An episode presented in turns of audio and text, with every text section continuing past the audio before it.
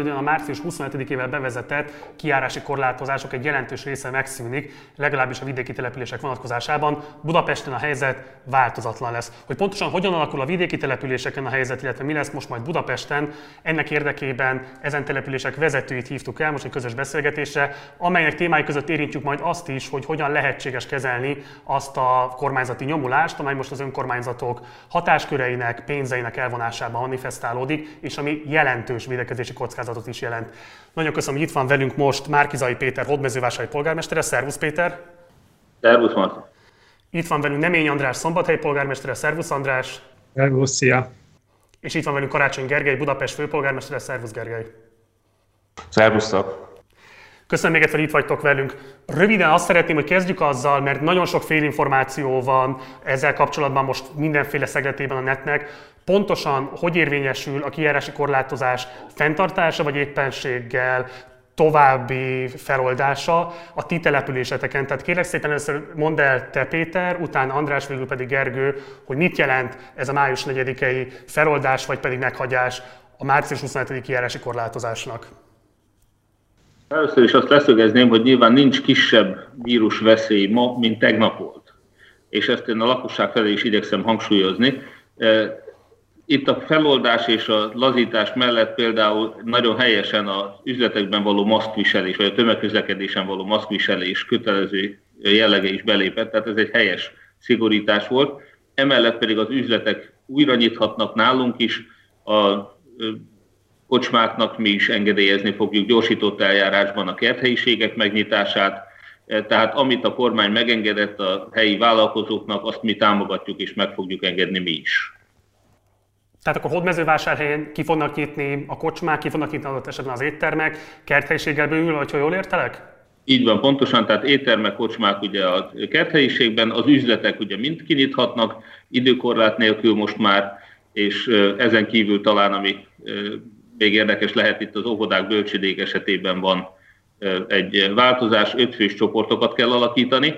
Ez részben egyébként szigorítás, már az ötfő egy hete már ugye egyébként is átálltunk erre, vagy bő egy hete, de itt a kapacitásunknak csak a negyedét tudjuk majd kihasználni, tehát hogyha tényleg nagyon sokan elkezdenek munkába járni, és ezért a gyereküket szeretnék óvodába, bölcsödébe beadni, akkor ott mi fogunk létszámkorlátba ütközni. Tehát egyszerűen sem helyiség, sem óvoda pedagógus nem lesz annyi, hogy a negyedére csökkentett, átlagosan negyedére csökkentett csoportok, ugye az óvodákban ötöde, a bölcsödékbe ott két harmada, tehát körülbelül, vagy fele harmada. Tehát ott, ott lesz egy korlát majd, de mindenkinek, akinek tudunk, fogunk segíteni. De akkor ez is egy fontos információ, hogy az önkormányzat által fenntartott óvodahelyeket meg fogjátok bizonyos korlátozások mellett nyitni, tehát lesz lehetőség ezeket újra működtetni? Igen, illetve hát nyilván itt megint csak a munkába járást segíti az, hogy mostantól többen fogják. Már most az utóbbi napokban is érezhetően megugrott az óvodák és bölcsödéknek az igénybevétele, és mostantól valószínűleg megint fog, és úgy számoljuk, hogy egy-két héten belül elérhetjük a ezzel az ötfős létszámkorláttal számolt maximumot. Jó, nagyon szépen köszönöm. András? Igen, de a kormány adta nyitási lehetőség, ez egy adottság, de meg kell próbálni mindenhol úgy megfelelni ennek, hogy a biztonság megmaradjon. Tehát nekünk ez az, ami a szűk keresztmetszet. Ugyanezek a dolgok vannak nálunk is, mint ami hódmező vásárhelyen. Ugye az önkormányzat korábban hozott olyan döntéseket, amiket most ennek fényében valamikor vissza kell, hogy vonjon. Tehát például az óvodák és a bölcsödék az egyik legfontosabb kérdés, hogy van egy társadalmi igény, és egyre többen szeretnék visszavinni akár ügyeletes óvodába is a gyerekeket, mert hogy mennek vissza dolgozni, különben pedig a nagyszülőkre hagynák. Azt meg ugye pont el akarjuk kerülni, úgyhogy nekem most pont egy vezetői egyeztetésem volt reggel, ahol arra jutottunk, hogy a gyors igényfelmérés után meglátjuk, hogy lehetséges, hogy valamennyi óvodát visszanyítjuk jövő héten ügyeletbe. És akkor ugye ezzel kapcsolatban van több dolog is, ami ami egy előjön, hogyha az óvodák ilyen értelemben akár csak ügyeletbe is megnyitnak, akkor az ottani játszó tereket, amik vannak már maga az óvoda udvarában szintén fogják tudni használni, akkor a többi játszótérnek a megnyitása az vajon mikor érdemes, hogy megtörténjen, a kettő összefüggjön-e, nálunk valószínűleg össze fog függni, de nyilván néznünk kell azt, hogy az adatok azok rosszabbodnak-e. Mi szerencsés helyzetben vagyunk, a védekezés jól sikerült, meg valószínűleg a városnak az adottsága is olyanok, hogy hogy hát igazából az elmúlt három hétben nem is volt új megfertőződött beteg, de hát szeretnénk ezt fenntartani, és sokan meg azt várják, hogy minden nagyobb biztonságot tartsunk meg, úgyhogy mindenhova megpróbálunk protokollokat tenni, meg ilyen kiszámíthatóvá tenni, hogy mi mikor fog történni, mert amiben mi leginkább hiszünk, az a tervezhetőség, kiszámíthatóság, és a kormány időnként az intézkedéseivel ezért hoz minket nehéz helyzetbe, mert azért azt nehezen tudják értelmezni az emberek, hogy hétvégére alkotunk jogot, majd hétfőn ugyanaz már nem érvényes, hogy mondjuk hétvégén akkor mi előírtuk a maszk használatot, de korábban mondjuk akkor nem kellett, volna, nem kellett már hétfőn. Úgyhogy ezért mi is örülünk annak, hogy egész hétre bevezetésre került az üzleteknél a maszk használatnél, a tömegközlekedésnél, ezt mi is bevezettük már korábban, hogy legalább az a biztonsági intézkedés megmaradjon. Gergő, mi van a fővárosban? Hát a fővárosban nincs változás, hiszen a kormány rendelet az kettészeli az országot Pest megyére, Budapestre, illetve az ország többi részére. Én azt gondolom, hogy nehéz nyilván ezeknek a döntéseknek a helyességét most megítélni, és nem is tennék erre kísérletet, főleg azért, mert valójában a kormány olyan információk alapján hoz döntéseket, amelyeket a nyilvánossággal és velünk sem szokott megosztani. Ezzel együtt is, amit én tudok, vagy amit a mi kollégáimmal tudunk, az alapján azt gondoljuk, hogy Budapesten valóban még nincs itt az enyhítés ideje, ezzel együtt is nyilván az, az egy feszültség, hogy ha az ország különböző pontjain más a szabályozás, és főleg akkor, hogyha eh, hogy mondjam, van egy ilyen propaganda, hogy akkor Budapest a hibás, a budapestiek nem elég fegyelmezettek, miközben minden rendelkezés álló adat azt mutatja, hogy a budapestiek sokkal szigorúbban betartják a korlátozásokat, mint más településeken élők. Nyilván azért, mert a helyzet sokkal rosszabb, tehát összességében azt gondolom, hogy, hogy eh, a város próbál ebben a nehéz helyzetben helytállni és nyilván az a zavar, hogy akkor lehet menni vidékre, ott el lehet aludni, tehát ezek, ezek mind nagyon, hogy mondjam, nehezítik azt, hogy komolyan lehessen venni ezeket a szabályokat, de ezzel együtt is én azt gondolom, hogy Budapesten még nincs itt az enyhítés ideje. Mondom ezt nagyon szomorúan, de én azt látom, hogy, hogy, hogy, hogy, hogy még, még sajnos nem tartunk ott, hogy azokat a döntéseket, amelyeket mondjuk a vidéki városokban meg lehessen hozni, azok Budapesten is érvényesek lehessenek. Az egységesen elmondható mindhármatokról, hogy egyikötöknek sincs direkt vonala az operatív törzshöz? Tehát, hogy mi a viszonyotok velük? Ugye Gergő, erről többször is nyilatkoztál már, hogy akár a bécsi polgármester, akár a berlini polgármester sokkal könnyebben éred el, mint az operatív törzset. A többieknek mi a viszonyuk az operatív törzsel? Van-e bármifajta uh, direkt elérésetek hozzájuk? András? A helyi védelmi bizottsághoz van az ő elnöke, ugye a kormányhivatal vezetője, ővel egy korrekt, normális viszony van, de hát úgy látom, hogy ő sincs könnyű helyzetben, hogyha az operatív törzsel akarna bármit is kommunikálni, az, az már sokkal lassabban megy, tehát nincsen közvetlen kapcsolat. De lassabban megy, ami nyilván akceptálható, hiszen mindjárt rengeteg kérdéssel kell, vagy kéréssel kell megküzdeniük, vagy pedig nem létezik? Hát úgy létezik, hogy ilyen hivatalos állásfoglalások kiadására már nem alkalmas. Nagyon Tehát, diplomatikus rendben. Péter? Hát náluk sokkal rosszabb a helyzet. Irigykedve hallom, hogy szombathelyen egyáltalán szóba áll a kormány hivatal, illetve annak az egyes részlegei, vagy akár a kórház vezetője a városvezetéssel. Náluk van egy saját operatív stáb, amiben például a rendőrség vagy a kistérségi központnak a szociális intézményei, azok részt vesznek, sőt a katolikus egyház által működtetett hajléklanszálló és házi beteg vagy idős gondozás de sajnos például a tiszti főorvos le van tiltva, egészen konkrétan ilyen tartalmú levelet kaptunk tőle, ugyanúgy, ahogy a kórház igazgatója is. Tehát semmilyen hivatalos kommunikáció nincs. Tehát mi például Andrással ellentétben hivatalosan nem tudunk arról, hogy van-e fertőzött hódműzővásárhelyen, vagy éppen lette új fertőzött az elmúlt két hétben. Gergő, milyen most a viszony Sára Botondal? Ugye a nézőinknek, akik esetleg nem emlékeznének rá, ugye ő a volt Józsefvárosi polgármester, aki tavaly össze kirkapott Piko Andrással szemben, azóta a Pesti kormányhivatal vezetője. Itt ugye ő az, akinek egy ilyen szempontból egy közvetlen elérést biztosíthatna, de ugye legutóbb, mikor egyáltalán hallottunk arról, hogy milyen a viszony főváros kormányhivatal relációban, akkor arról kellett beszámolni, hogy kifejezetten a kormányhivatalnak volt az az ajánlása, hogy ne legyenek tesztelések például mondjuk az idősek otthonában, amiből ugye később aztán ez a hatalmas patáli alakult ki. Változott-e bármit a helyzet köztetek? Hát egy kicsit romlott. Mondom, hát, bocsánat, hogy az ember már kinyában nevet. Tehát igazából érdemi kommunikáció abban az értelemben nincs, hogy, hogy ilyen partneri vagy egymás segítő információáramlás nincsen, levelezgetünk egymással, és most valószínűleg a, ugye az egyik idős otthonunk a világ legjobban vizsgált intézménye és most ott kaptunk egy, pontosabban a Magyar Nemzetben először elolvastuk, aztán meg is kaptuk az előzetes vizsgálati eredményt, amely rengeteg ténybeli csúsztatást tartalmaz, illetve valótlanságot is és mivel úgy érezzük, hogy a Pest megyei kormányhivatal elfogult ebben az ügyben, ezért most konkrétan azt fogjuk kérni, hogy akkor zárják ki őket a vizsgálatból, tekintettel arra, hogy a vizsgálat előtt már megvolt az eredmény, és előbb volt meg a magyar nemzetben, mint nálunk. Tehát azt gondolom, hogy ez egy nyilvánvalóan egy vaskos politikai játszma. Én aki ismer, tudja, aki nem, az meg remélem, ami megismer ebből a szempontból. Én egy nagyon együttműködő ember vagyok, talán túlságosan is sok helyzetben. Nekem az alaphozzáállásom az, hogy én mindenkivel megpróbálok emberi szót érteni, mert azt gondolom, hogy, hogy mindig az együttműködésben mindig több lehetőség rejlik, mint a szembenállásban. De most ez egy olyan helyzet, amikor, amikor félre kell tennem, sajnos úgy tűnik ezt a fajta alapattitűdömet, és most konkrétan kérjük a kormányhivatal kizárását elfogultság miatt. Nyilván nagyon nehéz nem politikai összefüggésbe helyezni ezt az ügyet, hiszen a kormányhivatal először csinált egy ellenőrzést, megállapította azt, hogy minden rendben van, aztán Kocsis Máté, Fidesz frakcióvezetője kinyilvánította, hogy semmi nincs rendben, és új vizsgálat kell, majd Kocsis Máté volt a polgármestere, lefolytatta a vizsgálatot, és láss csodát, megállapította azt, hogy, hogy mindenért mi vagyunk a hibásak, úgyhogy hát itt, itt, itt, itt, itt nem, nem lehet arról beszélni, hogy van egy pártatlan, semleges és alapvetően a, a járványügyi védekezés, vagy bármilyen önkormányzati feladatellátás segítő kormányhivatali hozzáállás lenne. Nem tudom, hogyha nem lett volna személycsere ezen a poszton, és ugyanez a politikai helyzet van, akkor, akkor mi lenne, de azért mondjuk Sára Botond elődjében nekem kerülti polgármesterként, és aztán főpolgármesterként is egészen más viszonyom volt.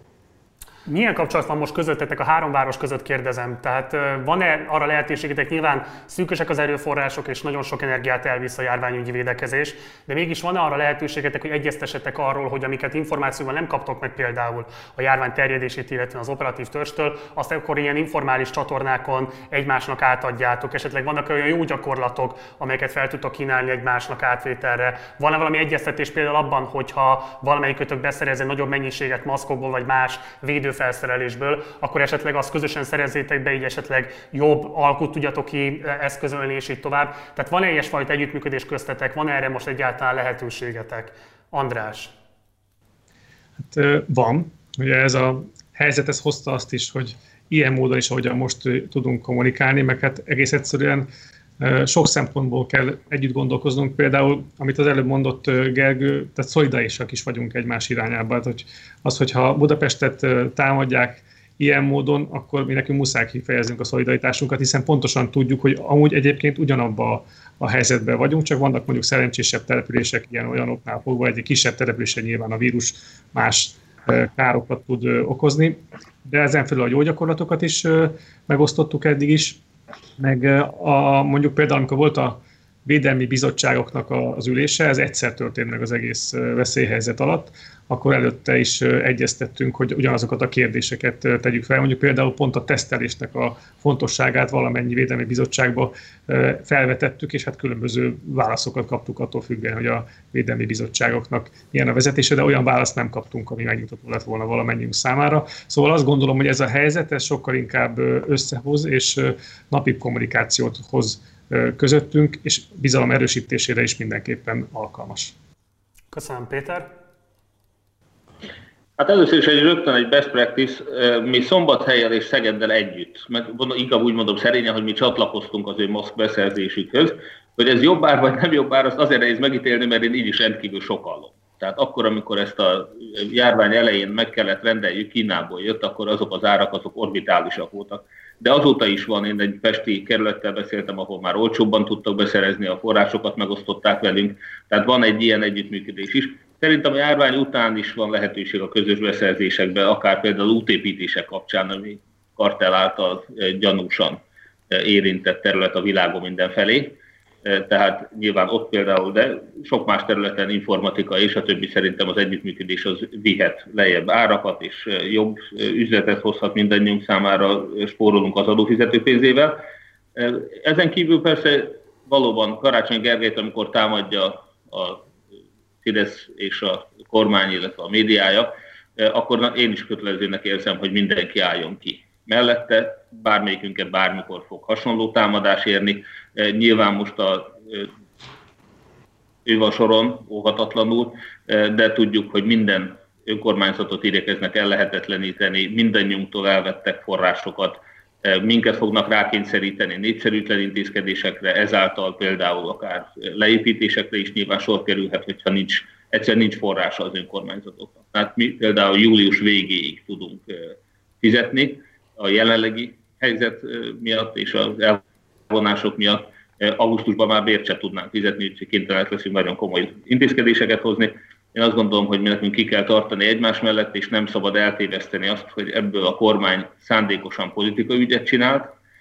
A pártoktól és az önkormányzatoktól elvett pénznek csak politikai célja van, hiszen ennél nagyságrendel több pénz lehetne úgy Mészároséktól beszedni, hogy az nekik 1-2 százalékot jelentene mindössze, tehát nem is fájna. Vagy, hogy más nem mondjuk, csak Tiborcéknak jachtkikötőre ebben a vírushelyzetben több pénzt adtak, mint amennyit a pártoktól elvettek. Köszönöm szépen. Gergő? Budapest, a budapesti kerületeket közvetbeszerzésekkel próbáltuk segíteni, és mindannyian éltek is azzal a lehetőséggel, de valóban Péternek igaza van, hogy hogy amikor, amikor elindultak ezek a nagy beszerzések, akkor borzasztó árak voltak. Nálunk egy kicsit sikerült jobbakat elérni, ami pedig a közöttünk lévő kommunikációt illeti, Éppen a múlt héten volt egy ilyen telekonferenciánk, ahol elkezdtünk beszélgetni, illetve folyamatosan megy az információ áramlás.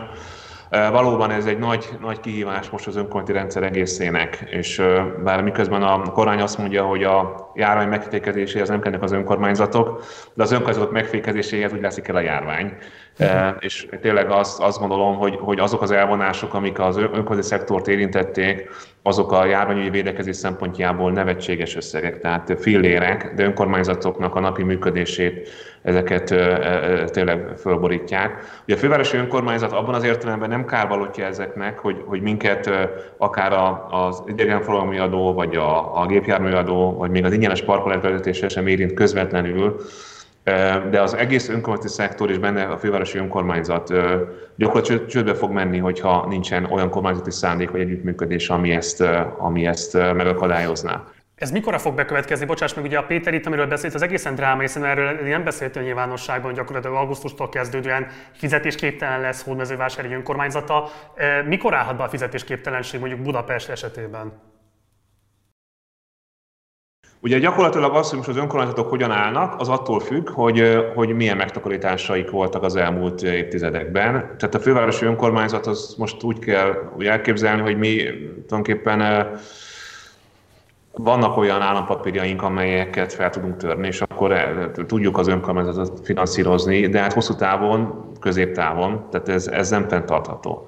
Csak két dolgot hagy mondjak. Az egyik az, hogy a BKV-t éppen a mai naptól nem csak, hogy teljes kapacitású, még a fölött is üzemeltetjük, gyakorlatilag üres buszok közlekednek a városban, ami járványügyi szempontból nyilván helyes, de a jegybevétel kiesésünk az, az ebben az évben nagyjából 20 milliárd forint. Az iparüzési adó visszaesésnek a mértékét még nem látjuk, ugye szeptemberben lesznek tényadataink, de a fővárosi önkormányzat gyakorlatilag legnagyobb két bevételéről beszélgetünk, mind a kettőben drámai visszaeséssel lehet számolni. És miért, miért csak egy kicsit, még egy gondolatról ez azt hagyd meg az egész önkormányzati rendszer szempontjából. Már hallom a kormányzati érveket, azt fogják mondani, hogy, hogy mindenkinek kell közösen szolidárisnak lenni, tehát ezért az önkormányzatoknak is el kell, le kell tekinteni bizonyos forrásoktól, és mindenkit érintenek az adóbevétel kiesések, az állami szektort éppen úgy, mint az önkormányzatokat. Ugye ez több szempontból is egy, egy falsférvelés. Egyrészt az önkormányzatok saját bevételei nagyon mértékben fognak visszaesni, mint az állami adóbevételek. Egyszerűen azért, mert olyan szektorokhoz kötődnek, amelyeket a válság jobban érint. Ez az egyik.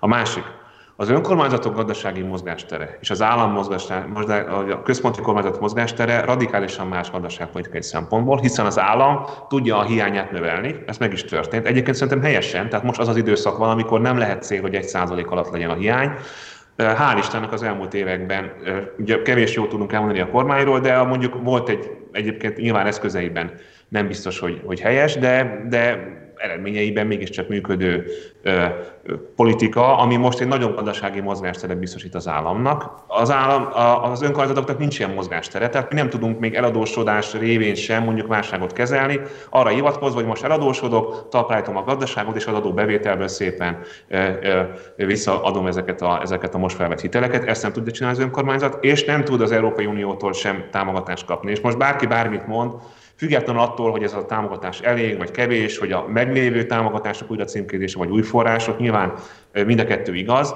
de akkor is az egy brutális összeg.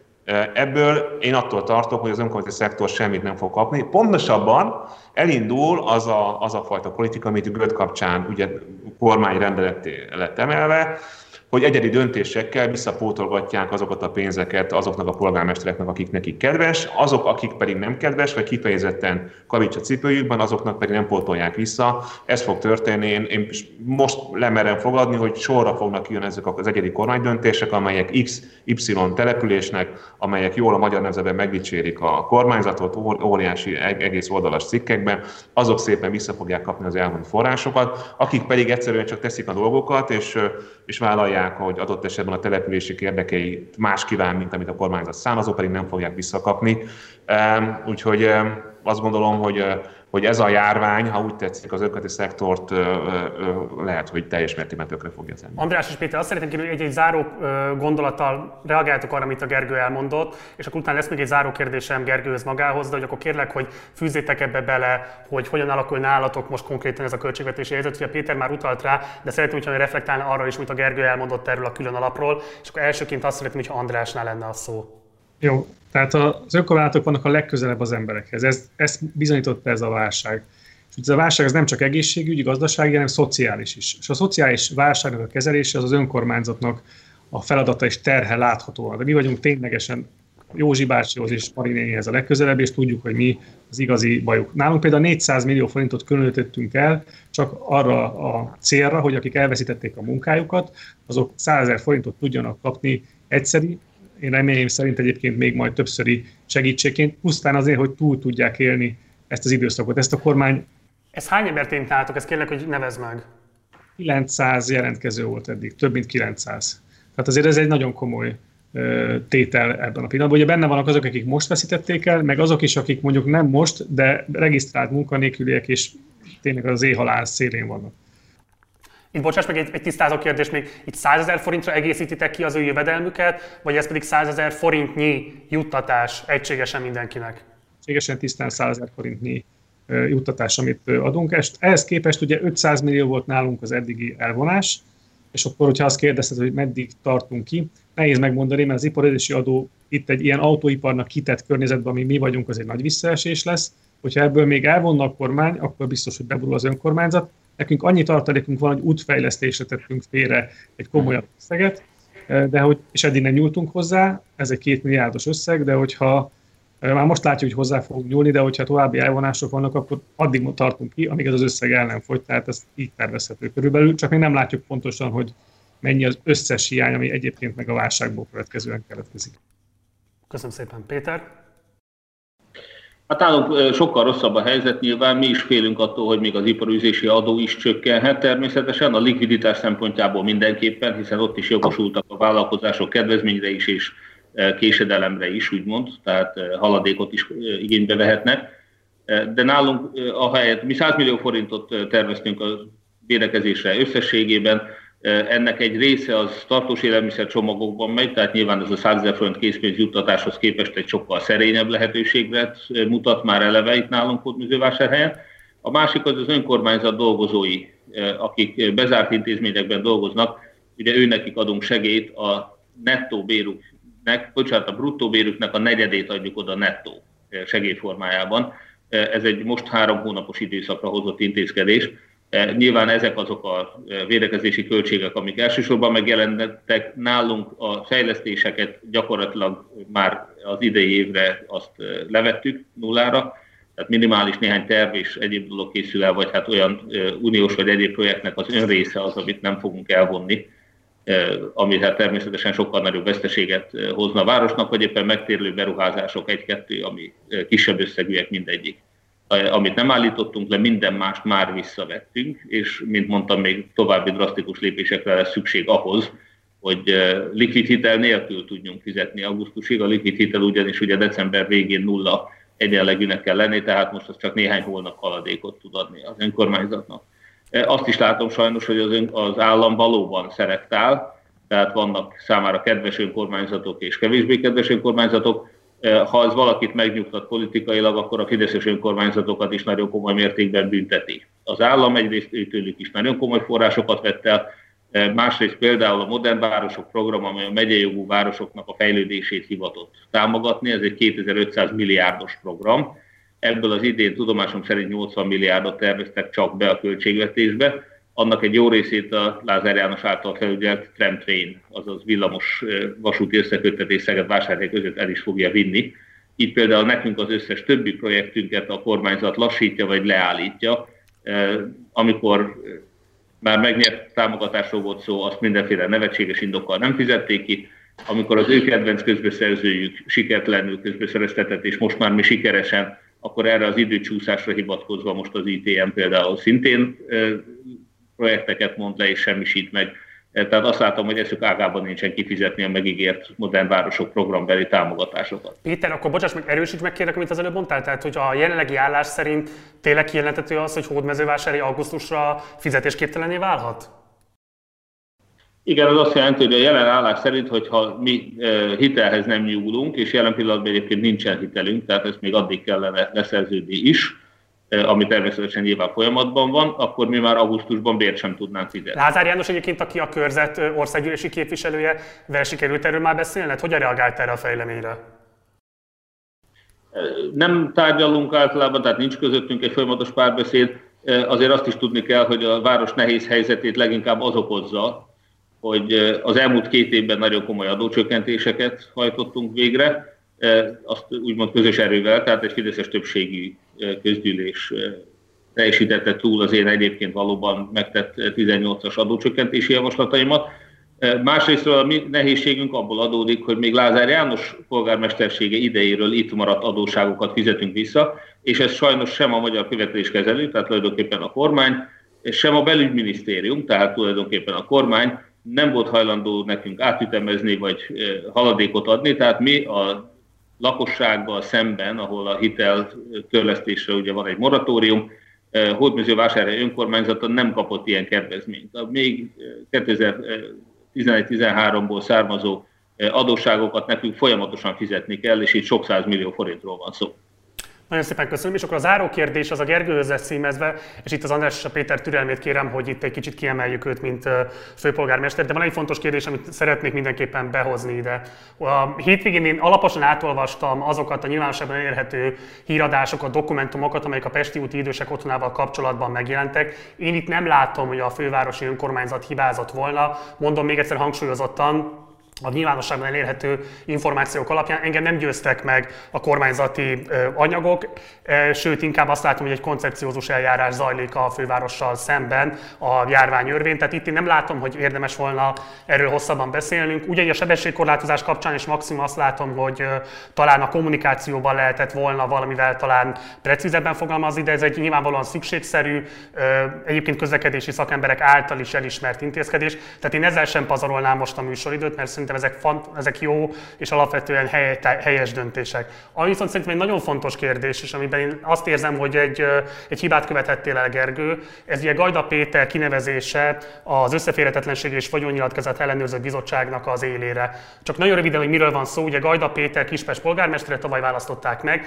de már a választási kampányban fölmerültek vele szemben komoly korrupciós gyanúk, amikor is az egyik volt munkatárs, illetve hát képviselőtársa, politikus társa, szövetségese kapcsán olyan indokolatlan és egyébként a mai napig nem bizonyított gazdagodással kapcsolatos hírek merültek föl, amelyekkel kapcsolatban később aztán dokumentumokat is bemutattak különböző médiumok, és ezekkel kapcsolatban Gajda Péter nem tisztázta kielégítően egyébként a maga szerepét. De hogyha ezt így le is vesszük a képről, és csak azt nézzük, amit az elmúlt fél évben láttunk tőle, akkor azért azt lehetett látni, hogy azt a korrupciós vizsgáló bizottságot, ami kifejezetten ezeket a gyanúkat hivatott volna föltárni, ezek, ennek a munkáját ő azért elég erőteljesen és válogatott eszközökkel akadályozta meg. Erről egyébként Ferenci István képviselő eléggé ki, elég kielégítően tájékoztatta a nyilvánosságot. Összességében tehát Gajda Péterről azt gondolom, hogy van egy olyan kép, ami alapján nem láttam megalapozottnak, hogy miért kellene pont neki az összeférhetetlenség és vagyonnyilatkozat ellenőrző bizottságnak a vezetőjévé válni. Én azt gondolom, hogy ez egy politikai hiba, amit elkövettél Gergő, és szeretném megkérdezni, hogy miért hoztad meg ezt a döntést. Hát ugye én a közgyűlés jogkörében hoztam meg ezt a döntést, tehát ebben értem ez a közgyűlés döntése. Ebben én nagyon konzervatív voltam, lehet, hogy túlságosan is. Jött egy frakció kérés, amelyet a többségi frakciók támogattak. Utólag felmerültek kritikák, szeretném hangsúlyozni, hogy én természetesen semmilyen olyan döntést nem hozok meg a fővárosi közgyűlésben, a fővárosi közgyűlés nevében, aminek nincsen meg a közgyűlési többsége. Ez a döntés pont ilyen volt. Utólag felmerültek ezzel kapcsolatosan kételyek, amiket fogunk rendezni. Ma leülünk a frakcióvezetőkkel, hogy ennek az ügynek a végére pontot tegyünk. Ennél többet most nem tudok mondani, a felvetés az nyilván jogos. Ezzel együtt is egyébként én azt gondolom, hogy a Gajda Péternek a legelementárisabb érdeke, hogy a azokban az ügyekben, amelyekben kérdések merül föl a nyilvánosságban, azoknak az ügyeknek a végére menjenek. Én Gajda Péter személyes tisztességében továbbra sem kételkedem. Ezzel együtt is a kérdés jogos, és ma a frakcióvezetőkkel ezt tisztázni is fogunk. Záró kérdés, a Momentum, amikor szó volt erről, hogy kinevezétek-e Gajda Pétert, vagy sem, támogatta az ő kinevezését? Még egyszer mondom, minden olyan döntés, amelyet én a közgyűlés nevében meghozok, azt egyeztetem a frakcióvezetőkkel, és csak akkor írom őket alá, hogyha a, a, a többségi frakciók támogatását élvezi, ez az ügy sem volt máshogy. Jó, Köszönöm szépen, biztos vissza fogunk még térni majd erre az ügyre, és akkor követjük a fejleményeket. Nagyon szépen köszönöm Márkizai Péternek Hódmezővásárhelyről, köszönöm szépen Nemény Andrásnak Szombathelyről, és köszönöm Karácsony Gergelynek Budapestről, hogy rendelkezésünkre álltak, és hogy az értékes idejükből áldoztak a nézőinkre. Köszönöm szépen az részvételeteket, szervusztok, jó munkát nektek! Viszlát, szervusztok! Ez volt tehát a hétfői napi partizán. Napi partizánnal holnap este 6 órakor érkezünk majd legközelebb. Addig is, ha van bármilyen észrevételetek, kérdésetek az elhangzottakkal kapcsolatban, akkor azt itt lent a komment szekcióban nyugodtan tegyétek meg. Iratkozzatok fel a csatornára, csatlakozzatok a Facebook oldalunkhoz, illetve lépjetek be a Partizán társalgóba, a Partizán Facebook csoportjába. Ha pedig szeretitek az adásainkat, akkor kérlek, hogy szálljatok be a finanszírozásunkba. Ez szintén a Patreon oldalunkon teltitek meg, ennek a linkje is itt megtalálható a leírás adásban. Munkatársaim néven köszönöm szépen a figyelmeteket, Gulyás Márton voltam, holnap találkozunk, addig is, ciao.